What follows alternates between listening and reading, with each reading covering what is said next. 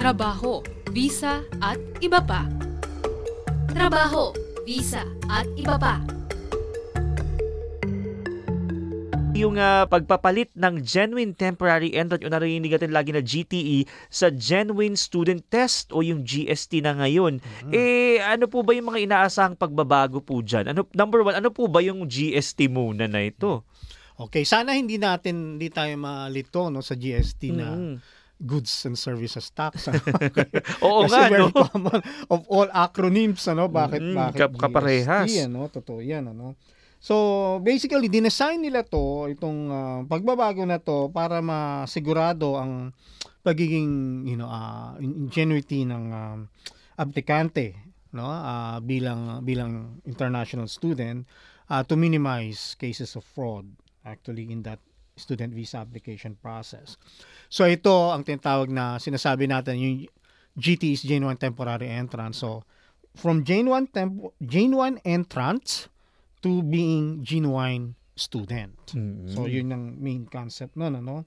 Um ito ay para ma, mapalawig at para mapaganda ang karanasan ng uh, mga international students at ma-align nila yung kanilang pag-aaral sa potential pathway to uh, permanent migration. Kasi in fact yan isang is additional provision isa sa mga additional uh, provision doon sa bagong polisiya. No? Itong polisiya na ito, it was announced early this year and it's expected to be implemented early early next year. No?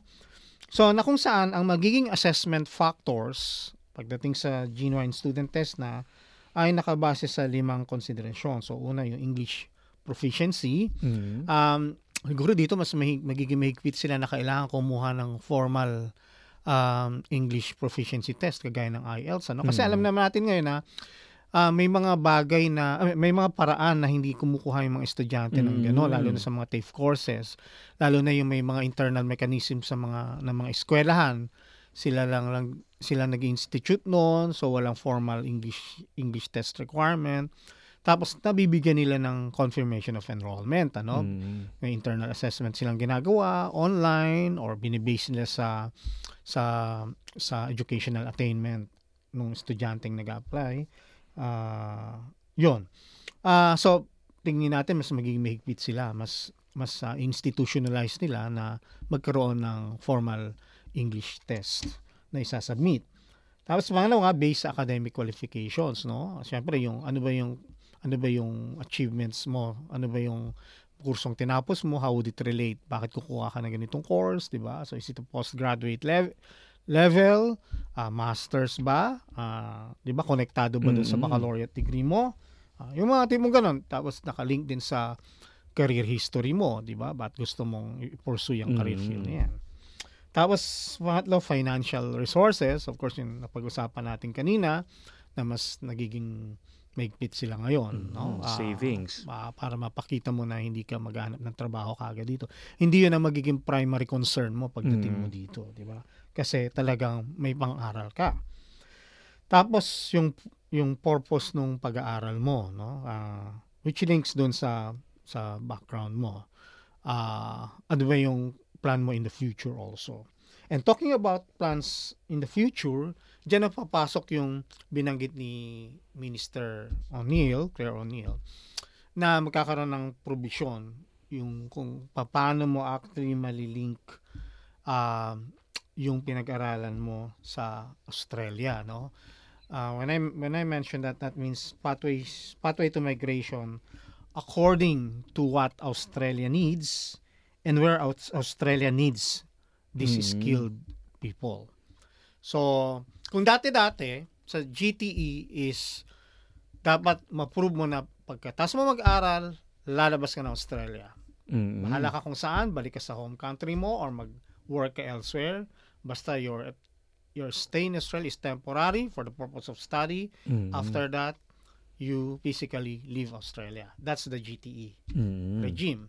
Sa GST, you students will be given the opportunity to explore, no? uh, to put their best foot forward as to how can they help in the skill shortage, okay, by addressing the what Australia needs and where Australia needs them.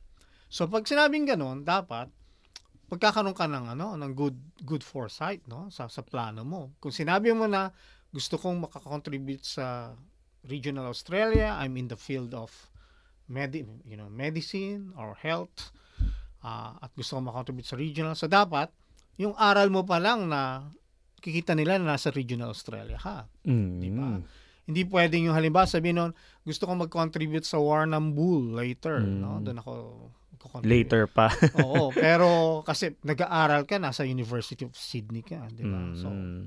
Dapat kumuha, makikita na nila doon yung yung ano mo, yung intention mo kung saan ka nag-aaral, 'di ba? Kasi magre-regional ka tapos alam naman natin na later on para ka maka-migrate in that regional place, you need sponsorship Mm. by that state government. Eh para ka mas, may sponsor kailangan doon ka nag-aral, doon ka tumira. Eh bakit nasa University of Sydney ka ngayon, 'di ba? So Oo. halimbawa, I'm just making it up, no? So kailangan yung intention mo nakikita doon sa action mo na eh.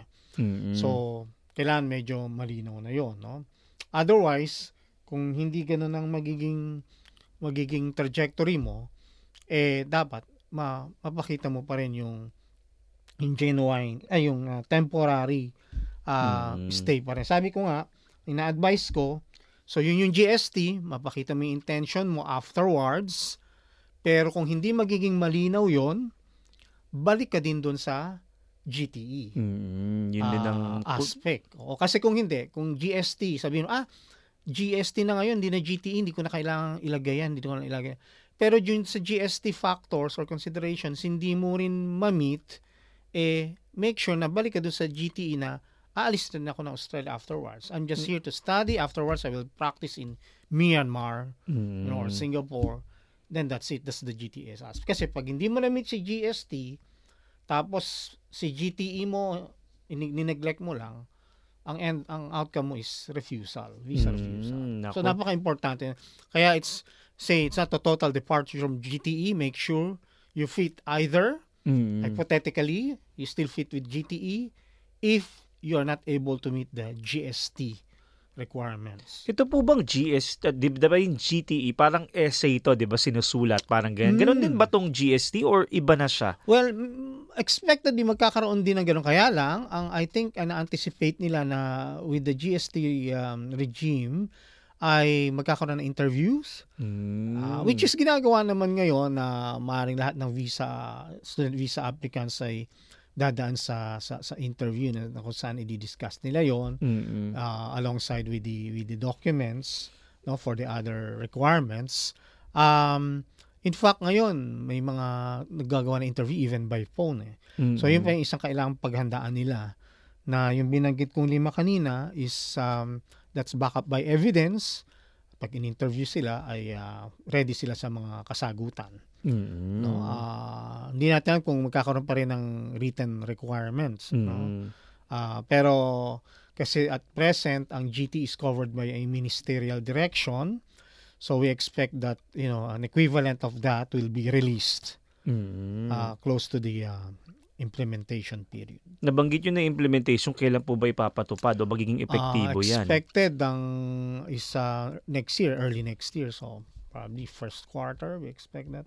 Mm, wala pang specific Ah. na date pero yan yung parang ah, estimated na ano Mhm. na implementation Uh, date. ano, oo. kasi in-announce Mm. nila yon na early early this year. Oo, yan yung mga So- announcement ano. So abangan ako kaya dapat paghanda na. O baka naman yung iba nagkukumahog ng ngayon bago pa man ipatupad yung mga paghihigpit na yan. Eh ngayon pa humahabol na. Pwe- pwede rin, ano? Ah, maraming, syempre, ka, alam naman natin na as it evolves, pahigpit ng pahigpit. Mm. Ah, bihira naman yung mas magiging loose, eh, di ba? Kahit sa ang bagay. Eh. So, mas magiging rigid, Mm. ah, mas maraming requirements. No? Pero, kahit pa paano, na-streamline din naman yung yung yung procedures. Saka it, it makes sense naman kung kung bakit ah, ah, ina-adapt itong mga requirements na ito. Mm. Naku, maraming maraming salamat. Napakinggan po natin si Mr. PJ Bernardo na Registered Migration Agent at Director ng iMigrate sa Tasmania. Ha? Pero paunawa po ang pangkalatang paliwanag po at impormasyon ay gabay lamang para sa dagdag na impormasyon at payo na naayon po sa partikular sa inyong sitwasyon o problema, kumonsulta po sa inyong abogado o Registered Migration Agent dito sa Australia. trabaho, visa at iba pa. Trabaho, visa at iba pa.